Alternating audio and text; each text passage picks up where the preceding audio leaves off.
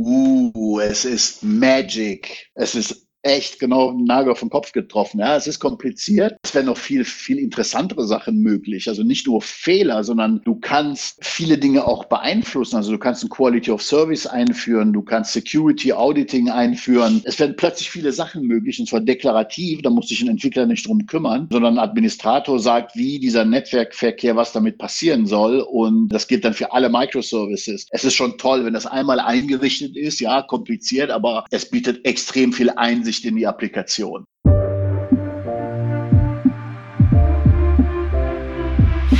Herzlich willkommen zum Skillbyte Podcast Nummer 35. Moderne Microservice-Architekturen, die Zukunft der Softwareentwicklung als Service-Netz. Abonniert unseren Podcast für mehr spannende Themen rund um das Technologieumfeld. Wenn ihr IT-Entscheider oder IT-Fachkraft seid, sendet uns gerne Hörerfragen an podcast.skillbyte.de und lasst uns eine positive Bewertung da. Wir freuen uns auch immer sehr, wenn ihr uns an Freunde und Kollegen weiterempfehlt. Ich bin heute hier mit dem Skillbyte Evergreen Masia. Hi Masia, freut mich, dass du wieder dabei bist.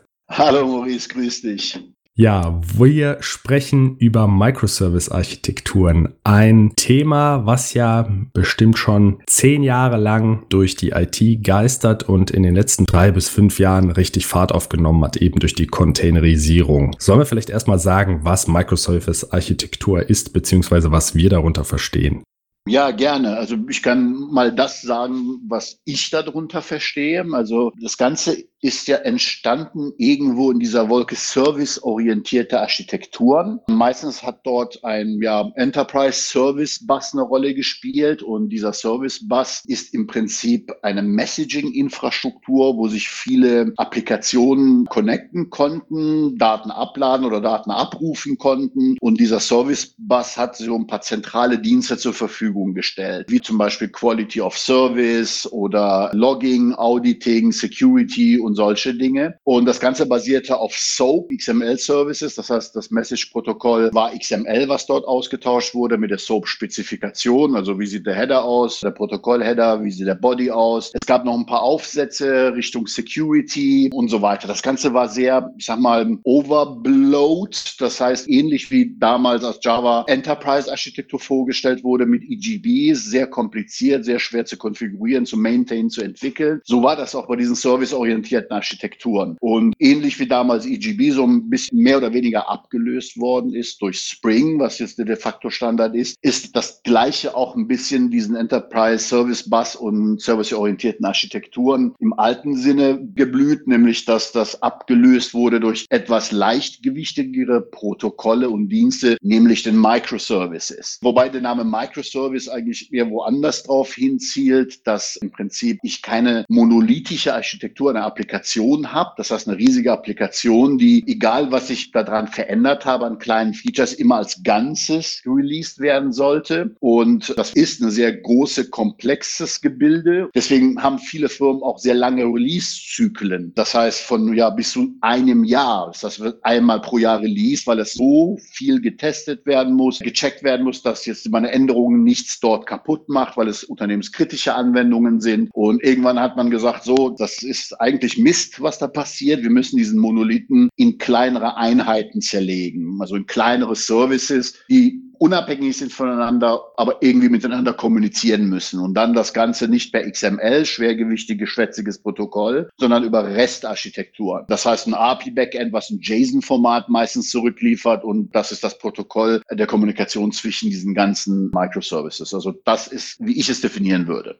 Ich denke, es ist wichtig, nochmal kurz zu sagen, weil nicht alle Zuhörer vielleicht wissen, was ein Enterprise Service Bus ist. Das ist im Grunde eine Software-Schnittstelle, die der Integration von vorhandenen Softwarekomponenten dient. Also man kann sich vorstellen, beispielsweise, wenn man ein Medienhaus ist, früher gab es das System, mit dem die Zeitung erstellt wurde oder mit dem die Artikel für die Zeitung geschrieben wurde. Später kam die Online-Welt hinzu und jetzt möchte man diese beiden Systeme miteinander verbinden, also Inhalte für die Zeitung vielleicht auch online stellen oder Online-Inhalte Inhalte auch in die Zeitung bringen. Also es kommt die Webseite hinzu, dann kommt irgendwann das iPad dazu, dann kommen weitere Apps hinzu, dann kommen Partner hinzu und alle müssen im Grunde auf diese Artikelinformationen zugreifen können. Und da kommt dann dieser Bus ins Spiel, dass man im Prinzip so eine Meta-Instanz hat, wo verschiedene Drittsysteme Artikel oder Themen abonnieren können und auch wieder deabonnieren können und die eben sicher dann ausgeliefert werden. Ich glaube, das ist noch wichtig zum Verständnis. Ich sehe eine Microservice-Architektur im Grunde wie du als eine Variante einer serviceorientierten Architektur. Also ich habe mehrere Komponenten, die miteinander sprechen über ein Netzwerk. Eine Anwendung besteht aus mehreren lose gekoppelten Diensten, die zusammenarbeiten. Also wir waren jetzt gerade eben schon beim Medienunternehmen. Wenn ich jetzt eine Medienwebseite habe, dann habe ich vielleicht Dienste, die Wetterdaten zuliefern, Dienste, die Sportergebnisse zuliefern, Dienste, die Aktienkurse zuliefern und ein Dienst, der meine Bezahlung abwickelt und so weiter. Das sind ja alles eigenständige Komponenten, die zusammen diese Nachrichtenseite ergeben oder die Inhalte dieser Nachrichtenseite. So, und die müssen irgendwie miteinander sprechen. Und so ein Dienst für Wetterdaten, der kann natürlich nicht nur für eine Nachrichtenseite Seite benutzt werden, sondern auch für eine App oder für eine wissenschaftliche Analyse. Das ist mit lose gekoppelt gemeint. Also ein Dienst stellt einfach Daten bereit, die in diversen Kontexten eingesetzt werden können. Und aus diesem Netzwerk dieser Dienste, jeder Dienst wäre dann sozusagen ein Microservice, entsteht dann diese Microservice-Architektur. Innerhalb der Dienste wird HTTP gesprochen als Kommunikationsprotokoll. Das hat sich einfach als Standard etabliert. Oft ist es sinnvoll, nicht immer ist es sinnvoll, wenn State zum Beispiel eine Rolle spielt, stößt das an Grenzen, weil man immer wieder Tokens hin und her übertragen muss, die Legitimation dann sozusagen ermöglichen. Ich glaube, wichtig ist auch noch zu sagen, Microservices sind kein festgeschriebener Standard. Ne? Also es gibt nicht einen ISO-Standard, wo man sagt, ja, wenn du dem genügst, dann bist du ein Microservice oder hast du eine Microservice-Architektur. Aber es ist mehr so ein Regelsatz, der sich über die Zeit etabliert hat. Also Dienste, die über ein Netzwerk kommunizieren, meistens mit HTTP und die eine hohe Kohäsion aufweisen. Also ein Dienst, der genau eine Sache macht, aber die dafür richtig. E-Mail-Versand, Wetterdaten, sowas in der Richtung. Auch wichtig zu sagen ist, du hast es schon angesprochen, diese Systeme, die man integriert, ne, die können natürlich unterschiedliche Technologien verwenden, auf unterschiedlichen Plattformen aufgesetzt werden, aus ganz unterschiedlichen Zeitdekaden stammen und dennoch können die eben über HTTP miteinander sprechen, trotz dass sie aus unterschiedlichen Dekaden stammen. Ja, genau. Also das hat auch ein bisschen was mit der Organisation von Teams zu tun. Die Idee war, das Entkoppeln von Verantwortlichkeiten im System. Das heißt, du kannst einen Dienst schneiden, was sich um Kundenstammdaten kümmert. Du kannst einen Dienst anlegen, was sich um Orderdaten kümmert. Und die Idee war, große Teams, die an so einem Monolithen gearbeitet haben, aufzuspalten in kleinere, agilere Teams, die nur für dieses Produkt verantwortlich waren. Und diese können sich die Technologie, mit der sie das implementieren, quasi rein theoretisch frei aussuchen. Ob das mit Java, Python, was weiß ich was gemacht ist, ist es völlig egal, weil das Kommunikationsprotokoll halt HTTP ist. Ein Riesenvorteil. Genau. Also nicht HTTP, das vielleicht auch, aber dass unterschiedliche Teams unterschiedliche Dienste entwickeln können in diesem Netzwerk. Wir sind halt schneller und agiler, ne? Ja, und man die Entwicklung einfach parallelisiert. Du kannst halt diesen Best-of-Breed-Ansatz dann benutzen. Also für eine Suchmaschine eignet sich vielleicht ein anderes Framework und eine andere Technologie als für eine Webseite. Und wiederum eine andere Technologie für ein Data Warehouse. Genau, zum Beispiel. Genau, also die Microservices werden unabhängig voneinander entwickelt und, und da bist du jetzt vom Fach, meistens mittels ja, CI-CD, also automatisierter Bildprozesse, dann ausgerollt in immer häufiger Container-Umgebungen. Genau, also auch hier ist wieder die Idee, dass wenn Services voneinander losgekoppelt sind, dann beeinflussen sie sich gegenseitig auch nicht, wenn du, also ein anderes Beispiel, ein Gegenbeispiel, wenn du früher irgendwas geändert hast an diesem Monolithen, musstest du die komplette Software testen, weil du im Prinzip ein neues Stück mit da eingebaut hast. Und du konntest halt nicht absehen, was betrifft das. Du musstest viele Tests haben, musst du heute natürlich auch noch, aber du musstest die Software als Ganzes testen. Wenn du das in Services ausgelagert hast, und solange man den Servicekontrakt festschreibt und sich da dringend nichts ändert, also zum Beispiel Methodensignaturen, dann ist es, ich sag mal, einem Kundenservice egal, was dort auf der Orderseite passiert. Hauptsache, die Daten kann er in dem Format schicken und in dem Format erhalten, wie es vereinbart worden ist durch Interfaces oder Schnittstellenspezifikationen. Das macht die Sache natürlich viel agiler, weil du schneller und unabhängiger deployen kannst. Ne? Also Software quasi in Produktion bringen kannst. Du kannst dann plötzlich solche CI-CD-Ketten von vorne bis hinten durchlaufen lassen, mehrmals am Tag. Und ein perfekter Match zu diesen Microservices ist natürlich die Containerisierung und Cluster-Technologie wie Kubernetes oder OpenShift, weil sie diese Agilität dann nochmal befeuert oder meines Erachtens sogar richtig gut ermöglicht haben. Was für mich sind Microservices und Containerisierung ein Traumpaar. Absolut weil durch die Mehrfachausführung der Services und das Routing dieser REST-Calls oder der HTTP-Calls zwischen den Diensten bekommst du natürlich auch eine Skalierung hin. Wenn du jetzt hunderte E-Mails schickst am Tag, kommst du vielleicht mit einem E-Mail-Server hin. Wenn du mehr E-Mails schicken musst, weil dein Business wächst, dann brauchst du mehr E-Mail-Server oder mehr E-Mail-Microservices, die das tun. Ob das dann auf unterschiedlichen Servern ausgeführt wird, sei nochmal dahingestellt. Und kannst halt einfach mehrere gleiche Services hochfahren in dieser Umgebung. Umgebung. Ja, skalierbarer, genau. Genau, und das ist natürlich ein Hammer in der Flexibilität der Anwendungsentwicklung, ja, oder der Anwendungsausführung, sollte ich eher sagen. Entwicklungsgeschichtlich hast du ja schon gesagt, früher gab es diesen gigantischen Monolithen. In der Java-Welt war das ein Var oder ein Jar, viele 100 Megabyte groß. Man hat das einmal im Jahr released. Dann steckte natürlich auch ein Jahr Entwicklungsarbeit da drin. Das heißt, das Risiko war immens. Plus dieser Klumpen hat alle Funktionen, die die Applikation beinhaltet hat, enthalten und einzelne Funktionskomponenten waren da nicht testbar, ganz klar. Das will man heute nicht mehr. Ich glaube auch, das ist dem geschuldet, weil A, die Technologie soweit ist mit Cluster-Technologien, Container-Technologien und B, einfach auch viel mehr Software entwickelt wird und man verstanden hat, Software ändert sich schnell. Ich glaube, in den Anfangsjahren der Softwareentwicklung oder sagen wir mal 70er, 80er Jahre war es oft so, dass ein System neu entwickelt wurde, wo der Business Value ganz klar war man hat irgendwelche manuellen Prozesse abgelöst, die man kannte und hat gesagt, ja, wenn das automatisiert ist, dann sparen wir Geld oder sind schneller. Und heute wird die Software so als lebendes System verstanden, wie so ein Organismus, der sich in verschiedene Bereichen weiterentwickelt und man weiß noch gar nicht so das Endziel, sondern durch diese agile Softwareentwicklung läuft man sozusagen alle zwei Wochen oder jeden Sprint dem Ziel ein bisschen näher, was sich dabei laufend ändert. Na, es ist auch dem Geschäftsmodell geschuldet. Der Markt ändert sich sehr schnell und es versetzt einfach ein Unternehmen in die Lage, schnell auch auf diese Marktveränderungen zu reagieren, indem er seine Software anpasst. Er kann plötzlich Tests ausführen und Kundenfeedback einholen. Das war mit dem Monolithen undenkbar. Ja, und viele Monolithen, das müssen wir auch noch sagen, laufen ja noch. Also wahrscheinlich die meiste Software, die nicht Endkunden bedient, ist noch irgendwo monolithisch angelegt und auch noch viele Endkundensoftware. Bei einem Monolithen, der wird irgendwann so groß, dass die Testbarkeit quasi überhaupt nicht mehr gegeben ist und man in diesem viel Glück-Modus operiert. Also wirklich, man ändert etwas und hofft, dass das funktioniert, aber das ist natürlich auch in manchen Geschäftsbereichen geht das, aber irgendwo ist natürlich auch das Risiko so hoch. Entwicklungsgeschichtlich ist es auch so, dass diese Monolithen eben sehr viel Spaghetti-Code enthalten haben. Also da wird nochmal, bevor was in die Datenbank gespeichert wird, die Zeitzone überprüft und korrigiert. Währungsumrechnungen werden durchgeführt. Also die Kohäsion, das Zusammenfügen von Funktionen, die im Grunde eine größere Funktion gewährleisten sollen, wie eine Währungsumrechnung, war sehr schlecht, weil die Funktionen überall verteilt waren. Das ist bei den Microservices jetzt auch anders, weil man die Zuständigkeiten besser dem jeweiligen Dienst zuschreiben kann.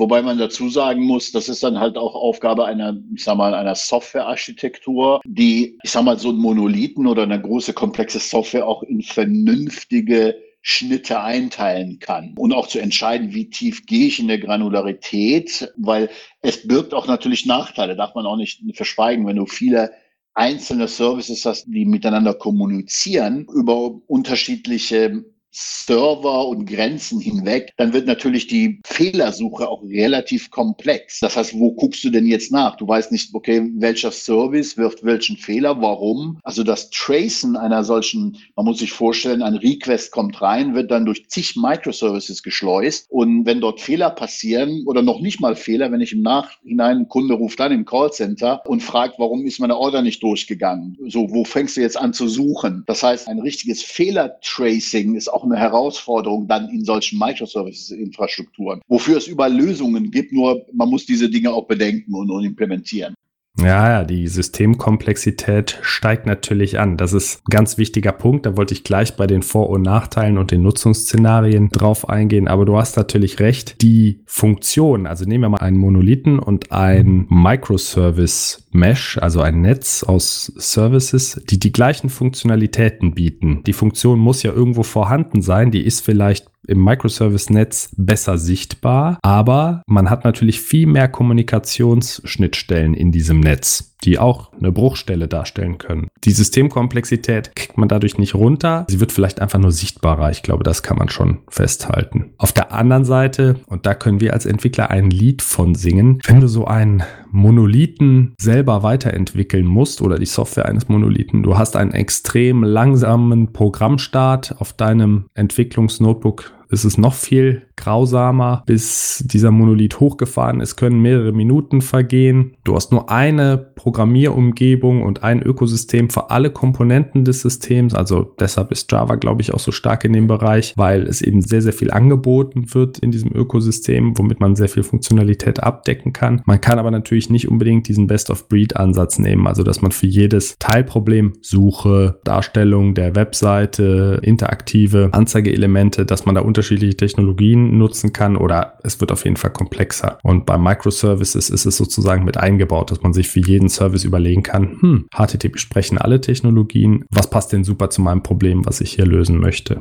Auf der anderen Seite könnte man natürlich argumentieren als Entwickler, okay, wenn ich jetzt eine Microservice-Infrastruktur habe und möchte lokal arbeiten und debuggen und so, was muss ich alles lokal hochfahren? Welche Umgebungsparameter brauchen die alle? Das heißt, es ist sehr viel mehr zu organisieren und zu bedenken und du brauchst für die verschiedenen Systeme eventuell, jeder hat irgendwie seine eigene Staging-Umgebung oder Integrationsumgebung. Dadurch, dass halt viel mehr Kommunikation im Spiel ist, hast du natürlich auch relativ viel Aufwand Aufwand, wenn du lokal entwickeln willst. Also da musst du dir schon überlegen, gut, ich pack mal die Microservices, die für mich relevant sind, mit denen ich kommunizieren muss, die packe ich per Docker Compose irgendwie lokal zum Starten dahin. Oder also da muss man sich auch was überlegen, wie man das halt löst. Auf jeden Fall. Und wenn du sechs, sieben Docker-Container lokal laufen hast, um den Teilbereich des Service-Meshes abzubilden, in dem du jetzt etwas debuggen möchtest oder in dem du etwas entwickeln möchtest, weil du auch die Kommunikationsstränge mitentwickeln möchtest, das kann auch ganz schön den Lüfter zum Rauschen bringen, auf jeden Fall. Jetzt haben wir ja schon einige Vor- und Nachteile angesprochen. Ich würde da gerne nochmal durchgehen. Ich muss sagen, vielleicht so als persönlichen Schwank, ich mag beides. Also ich kann gut einen Monolithen weiterentwickeln, eben mit den jeweiligen Vor- und Nachteilen. Ich kann aber auch gut mich in Microservice-Landschaften bewegen. Es ist einfach ein, ein unterschiedliches Spiel. Wie ist das bei dir? Ich komme auch mit beiden zurecht. Ich sag mal, ich hatte mit dem Monolithen angefangen und ich habe diese Entwicklung dann auch miterlebt von SOA, also serviceorientierte Architekturen hin zu Microservices. Ich muss sagen, beides hat seine Vor- und Nachteile. Man kann nicht eine Technologie verteufeln und sagen, oh, jetzt Microservices, schöne neue Welt und alles andere ist Schrott. Das Einzige, was ich bei Microservices halt wirklich extrem gut finde, ist diese Agilität, dass du viel schneller sein kannst, dass du viel schneller deployen kannst, Software in, in die Produktion bringen kannst. Das ist halt mit einem Monolithen schwerer. Auch du begrenzt das Risiko so ein bisschen, wenn du die eine Komponente nur tauschst. Wenn du weißt, du hast das API stabil gehalten, dann ist das Risiko ja nochmal geringer. Richtig. Ja, also nachteilig finde ich zum Beispiel bei der Microservice-Architektur, jedes Entwicklungsteam oder auch oft jeder Entwickler, die kochen da so ihr eigenes Süppchen und dann kommt wieder dieser Wildwuchs rein. Der eine findet das Framework toll, der andere findet das Framework toll. Das ist ja auch gut, da Vielfalt mal zu testen. Ich weiß nicht, ob das so bei Enterprise-Anwendungen immer zweckdienlich ist, weil man sehr, sehr viel Breitenwissen dann braucht, um sich innerhalb diesem Service-Netzwerk zu bewegen und am Ende stellt man ja eine große Anwendung bereit und es ist gar nicht für den End Endkunden oder für das Management so ersichtlich, warum jetzt diese Komplexität entsteht. Auf der anderen Seite habe ich auch schon in Monolithen wahnsinnig krampfhafte Entwicklungen gesehen, weil einfach versucht wurde, mit der Monolith-Technologie etwas umzusetzen, wofür das nie gedacht wurde. Aber das wird halt dann angefordert und dann wird diese Technologie so hingebogen, bis die gewünschte Funktionalität da rausspringt, wo man denkt, okay, hätte man das in Service ausgelagert, da gibt es eine fertige Suchmaschine oder da gibt es ein fertiges Komponente, dann nur per Konfiguration hätte das erfolgen können. So musste sehr viel selber geschrieben werden und es ist auch noch von zweifelhafter Qualität, lass es mich mal so formulieren. Ja, also das muss ich auch sagen. Microservice bedeutet kein, also Ungleichspiel Wiese für Entwickler, die jedes Framework einführen können und machen können, was sie wollen. Ich meine, ich habe es oft genug gesehen, solche Microservices, die sowas von überladen von teilweise gleichen Frameworks, die das gleiche gemacht haben, überlagert waren und es hat nachher keiner mehr durchgeblickt. Wenn es dann auch eine Fluktuation gibt und Entwickler verlassen das Team und andere kommen dazu, es findet sich keiner mehr zurecht. Microservice ist keine Spielwiese für Entwickler, kann ich nur betonen.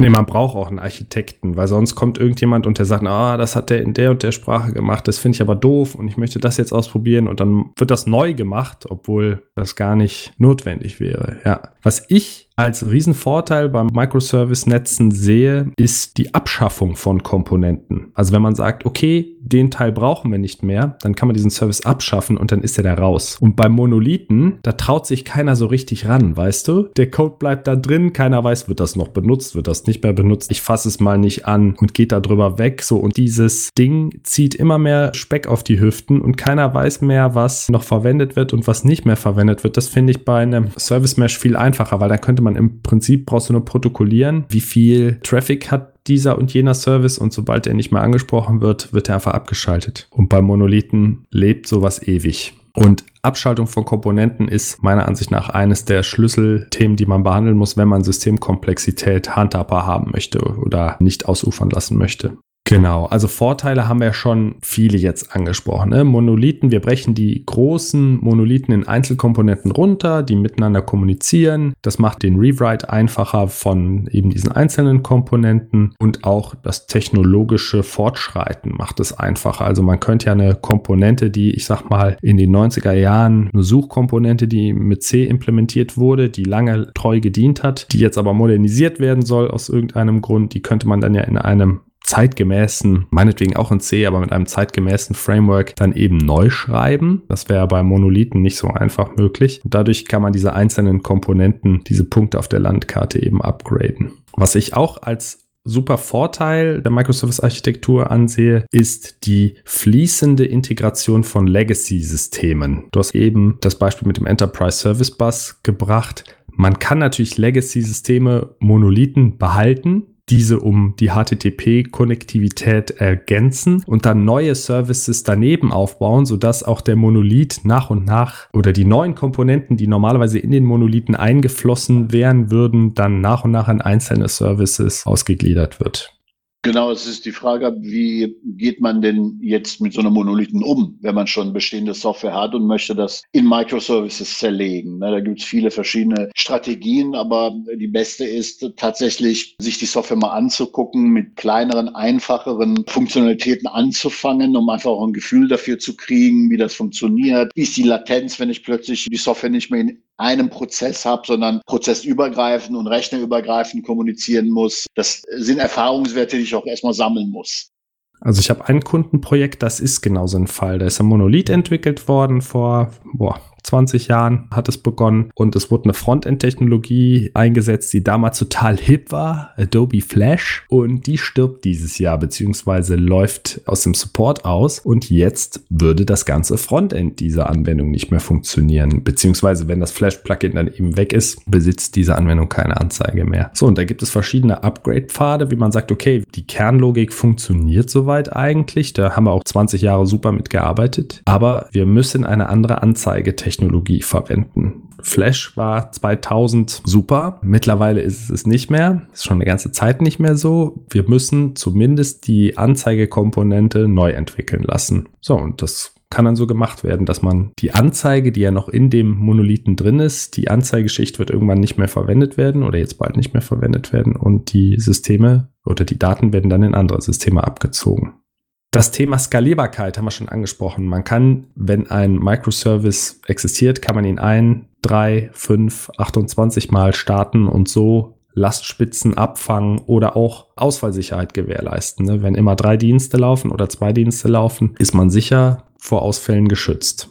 Ja, Wobei, theoretisch auf jeden Fall, völlig richtig. Nun muss man bei der Entwicklung natürlich ein paar Dinge beachten. Also gerade wenn du ja Richtung Container und Cloud entwickelst, dann gibt es das Konzept des sogenannten Cloud Native. Das bedeutet, wie entwickelst du Software? Und zwar für die Cloud. Also nicht, ich entwickle Software, damit sie erstmal lokal läuft und ich guck mal, wie sie in die Cloud kommt. Nein, Cloud first. Das heißt, du musst gewisse Dinge beachten, wie zum Beispiel ein Container in der Cloud ist in einer sehr volatilen Umgebung. Das bedeutet, Instanzen können von jetzt auf gleich sterben und Kubernetes zum Beispiel sorgt dafür, dass der Container woanders hochgefahren wird und wieder gestartet ist. Damit das aber funktioniert, darf deine Applikation halt kein State mitführen. Es gibt ein paar Prinzipien, die sind in so einem, so einer Art Manifest festgehalten, die 12-Factor-App, also 12-Faktoren-App. Und da haben wir auch eine Podcast-Episode, die man sich anhören sollte und die sorgt dafür oder gibt Best Practices für Software, die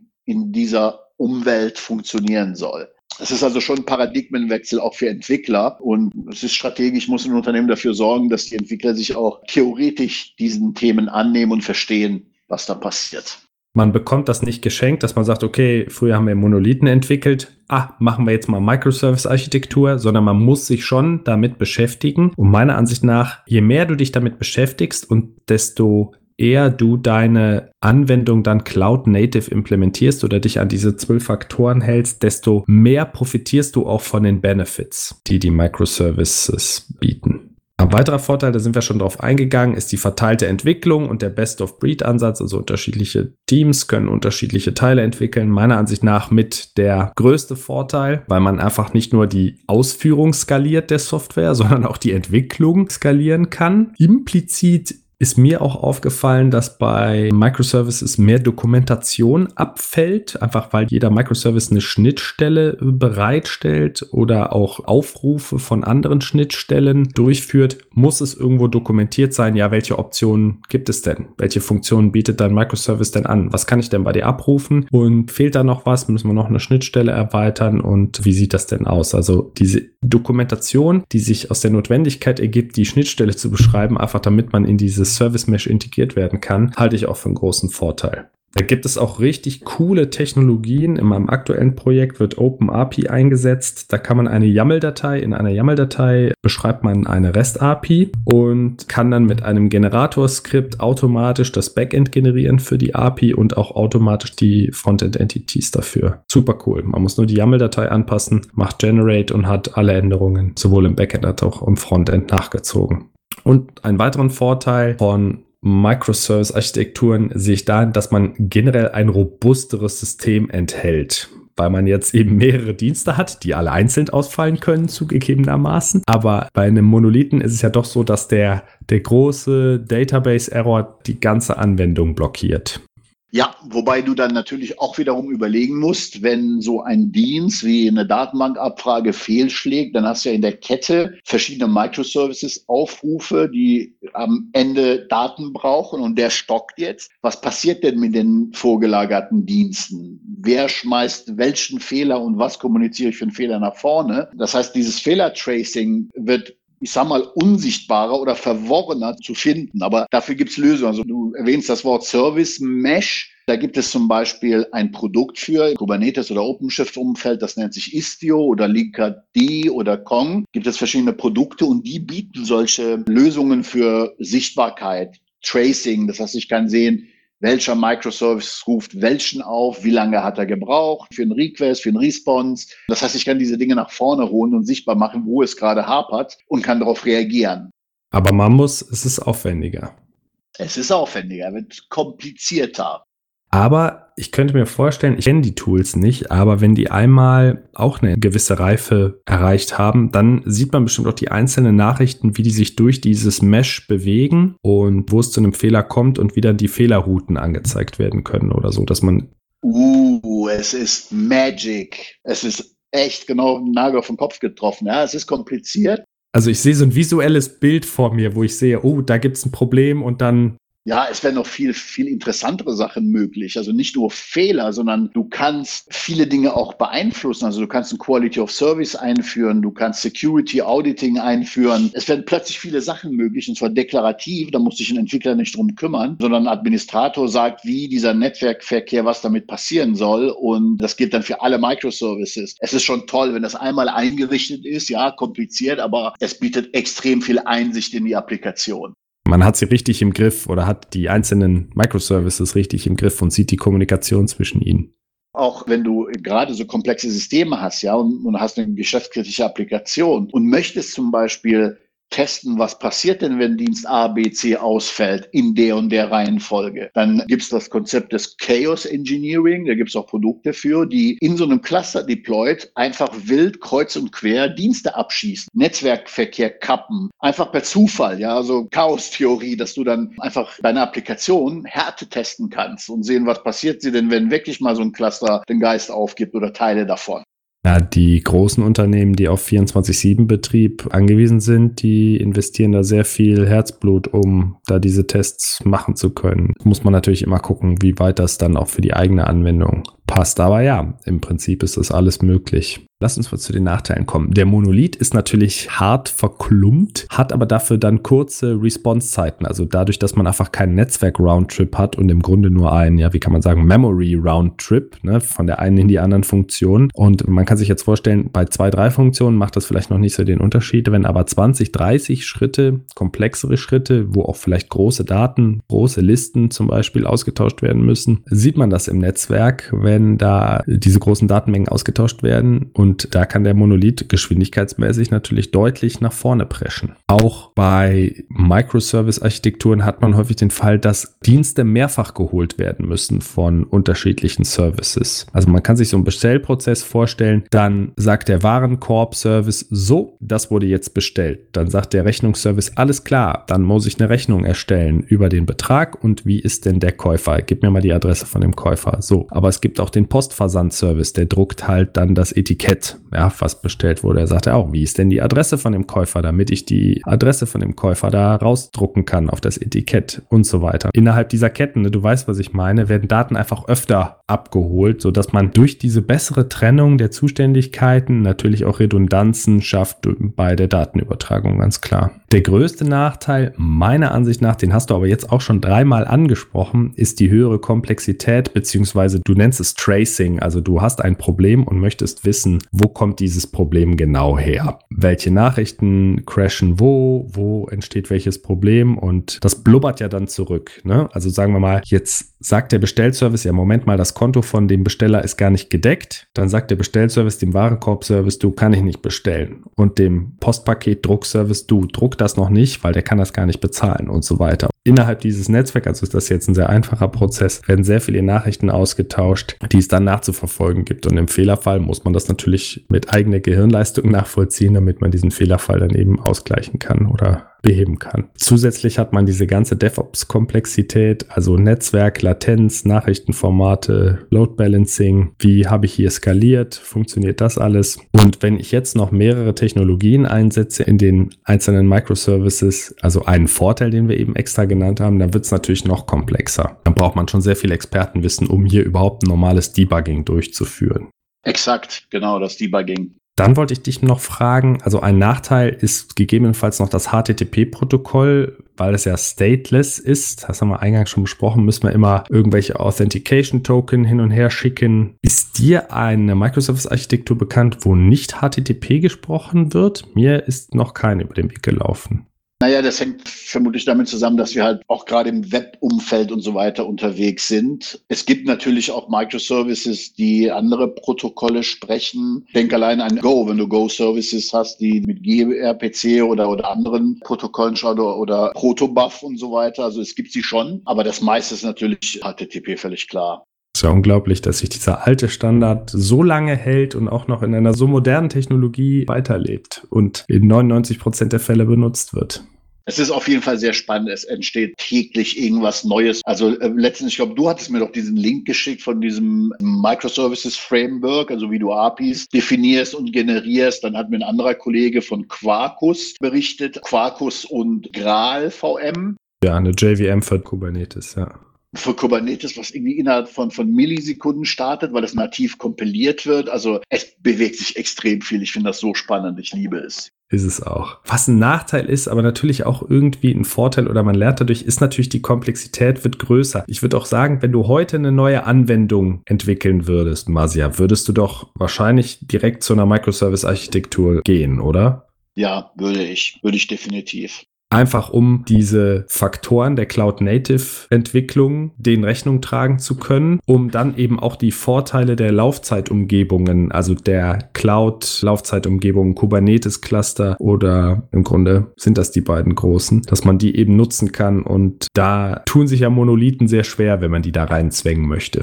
Ja, man darf es nicht übertreiben. Also ist meine Meinung. So als Beispiel Gravity CV. Ne? Wir haben das zerlegt in den Frontend-Applikationen. Klar, also die Angular-Applikationen wie das Web-CV und das Backend, wo man die Sachen eingeben kann. Wir haben ein API-Backend, was nicht weiter zergliedert ist. Wir haben ein Billing-Backend. Wir haben für den CV-Generator ein eigenes Backend. Und das war's. Und wir haben noch irgendwie so ein paar Maintenance, Konsolen-Backend, wo ein paar Jobs laufen. Und das war's. Weil ist klar, je weiter du das zergliederst, kleiner machst, umso umso, ich sag mal, intensiver wird natürlich auch die Wartung drumherum. Das heißt, du musst dir schon sehr genau Gedanken machen und strukturieren. Wer macht was? Wie kann ich was in welcher Reihenfolge deployen? Das macht es ein bisschen komplizierter. Mir war die Ebene genug und das funktioniert sehr gut. Wenn ich Fehler, Probleme habe, kann ich fünfmal am Tag deployen mit Kubernetes und keiner bekommt mit, dass da eine neue Version ist. Habe ich letztens noch mit einem Kollegen geschwärmt. Immer wieder, egal wie oft ich es am Tag sehe, trotzdem fasziniert mich das, wie oft man dann plötzlich am Tag deployen kann. Das ist Wahnsinn. Macht einfach nur Spaß. Ja, und so fünf, sechs kleine Services und das reicht schon, um, ist ja schon eine moderne und auch eine größere Webanwendung, um von den Vorteilen zu profitieren. Also, dass man eben diese unsichtbaren, für Endkunden unsichtbaren Deployments machen kann. Ich weiß, du hattest mir gesagt, ein Kunde hat angerufen, hat einen Bug gemeldet, du hast ihn sofort behoben und eine Stunde später hat er auf der Webseite gesehen, ja, Moment mal, das Problem ist ja behoben und hat dich dann wiederum angerufen und gemeint, so schnell hätte er noch nie einen Produktiv-Bugfix gesehen, ne? Ja, ja, genau, mehrmals. Also jetzt irgendwie dreimal schon. Und das bestätigt einen, dass du die richtige Architektur gewählt hast. Und diesen Geist, diesen Vorteil, versuche ich dann auch bei meinen eigenen Kundenprojekten zu vermitteln und denen auch mal diese Beispiele aufzuzeigen, was das bedeutet. Da ist so viele wahrscheinlich noch unvorstellbar, ne? dass man quasi von Meldung bis fix plus produktiv nur eine Stunde vergeht. Ja, aber es ist möglich, wenn man konsequent auf neue Technologien setzt. Natürlich auch mit diesen umzugehen weiß. Das müssen wir immer sagen. Also es ist kein Selbstläufer. Man muss sich immer damit beschäftigen und sich weiterbilden. Dann kann man aber davon profitieren, auf jeden Fall. Und ich denke, die meisten Anwendungen, die in Unternehmen laufen, die bewegen sich ja auch in dem Rahmen, dass man die mit fünf, sechs Diensten betreiben kann kann. Vielleicht sind es mal zehn, aber ich bin da auch so wie du, dass man so einen pragmatischen Ansatz finden muss, dass man jetzt nicht jede Funktion in einen eigenen Dienst ausgliedert, aber wenn man eine größere Komponente implementiert, wie das Billing, wie das Generieren von CVs, die auch tendenziell sehr viel Last verursachen können, ne, abseits des normalen Systems, dann macht es natürlich Sinn, mit Blick auf Skalierung oder auch Erweiterbarkeit, das in einem eigenen Dienst zu realisieren ich musste gerade ein bisschen schmunzeln, irgendwie, wenn ich so irgendwo bin bei einem Kunden, der ein bisschen, ja, also mit dieser Technologie noch nicht so viel zu tun hatte und bekomme dann mit, wie so Admins und Techniker über gewisse Punkte sprechen, wie sie das jetzt deployen sollen, wie sie das jetzt testen sollen, wie sie das jetzt ausliefern sollen. Und ich denke, weil ich ja die andere Seite kenne, sage ich, könntet ihr nur sehen, was ich sehe. Man muss ja ein bisschen aufpassen. Du kannst ja nicht mit der Tür ins Haus fallen und sagen, oh, hier alles toll, wir schmeißen alles um. Klar, die haben eine Investition in Software, das müssen sie auch maintainen, weiterentwickeln. Man hat halt wenig Zeit, sich um neue Dinge Gedanken zu machen, weil man mit dem Alten noch so beschäftigt ist. Und man schart so innerlich mit den Hufen und sagen, komm, ihr müsst das machen. Das löst alle eure Probleme, worüber wir jetzt reden, gehören der Vergangenheit an. Und da muss ich mich immer bremsen, um dann auch diplomatisch vorzugehen und das langsam voranzutragen, weil man auch ein bisschen Rücksicht nehmen muss auf die Umgebung. Ne? Ja, es ist ja natürlich, du arbeitest ja auch mit Menschen zusammen und die Menschen müssen sich in die neue Thematik einarbeiten. Die haben die alten Systeme, die haben da vielleicht ein großes Team, die haben Dienstpläne, da ist das alles eingeteilt. Die wissen, wie man damit umgeht und die müssen ja das neue Produkt oder das neue Paradigma so nach und nach beschnuppern, dem vertrauen und dann muss da so ein gleitender Übergang durchgeführt werden. Ich glaube, so kann man es schaffen, aber ja, das ist natürlich zeitintensiv und auch bedingt einige Mühen, dass man da immer dran bleibt, ja. Aber dennoch, Microservice Meshes, Service Meshes gehört die Zukunft, würde ich sagen. Ich sehe das auch so. Auf mittlere Sicht. Wenn unsere Zuhörer Fragen haben oder Feedback zur Podcast-Episode, könnt ihr uns gerne eine E-Mail schicken an podcast.skillbyte.de. Lasst uns gerne ein Abo da und eine 5-Sterne-Bewertung und empfehlt den Podcast weiter an Freunde und Kollegen, ebenfalls aus dem IT-Bereich. Für mehr spannende Technologie-Themen könnt ihr auch auf skillbyte.de slash blog vorbeischauen. Masia, es war wie immer eine Freude, mit dir zu sprechen. Vielen Dank. Vielen Dank auch dir, Maurice.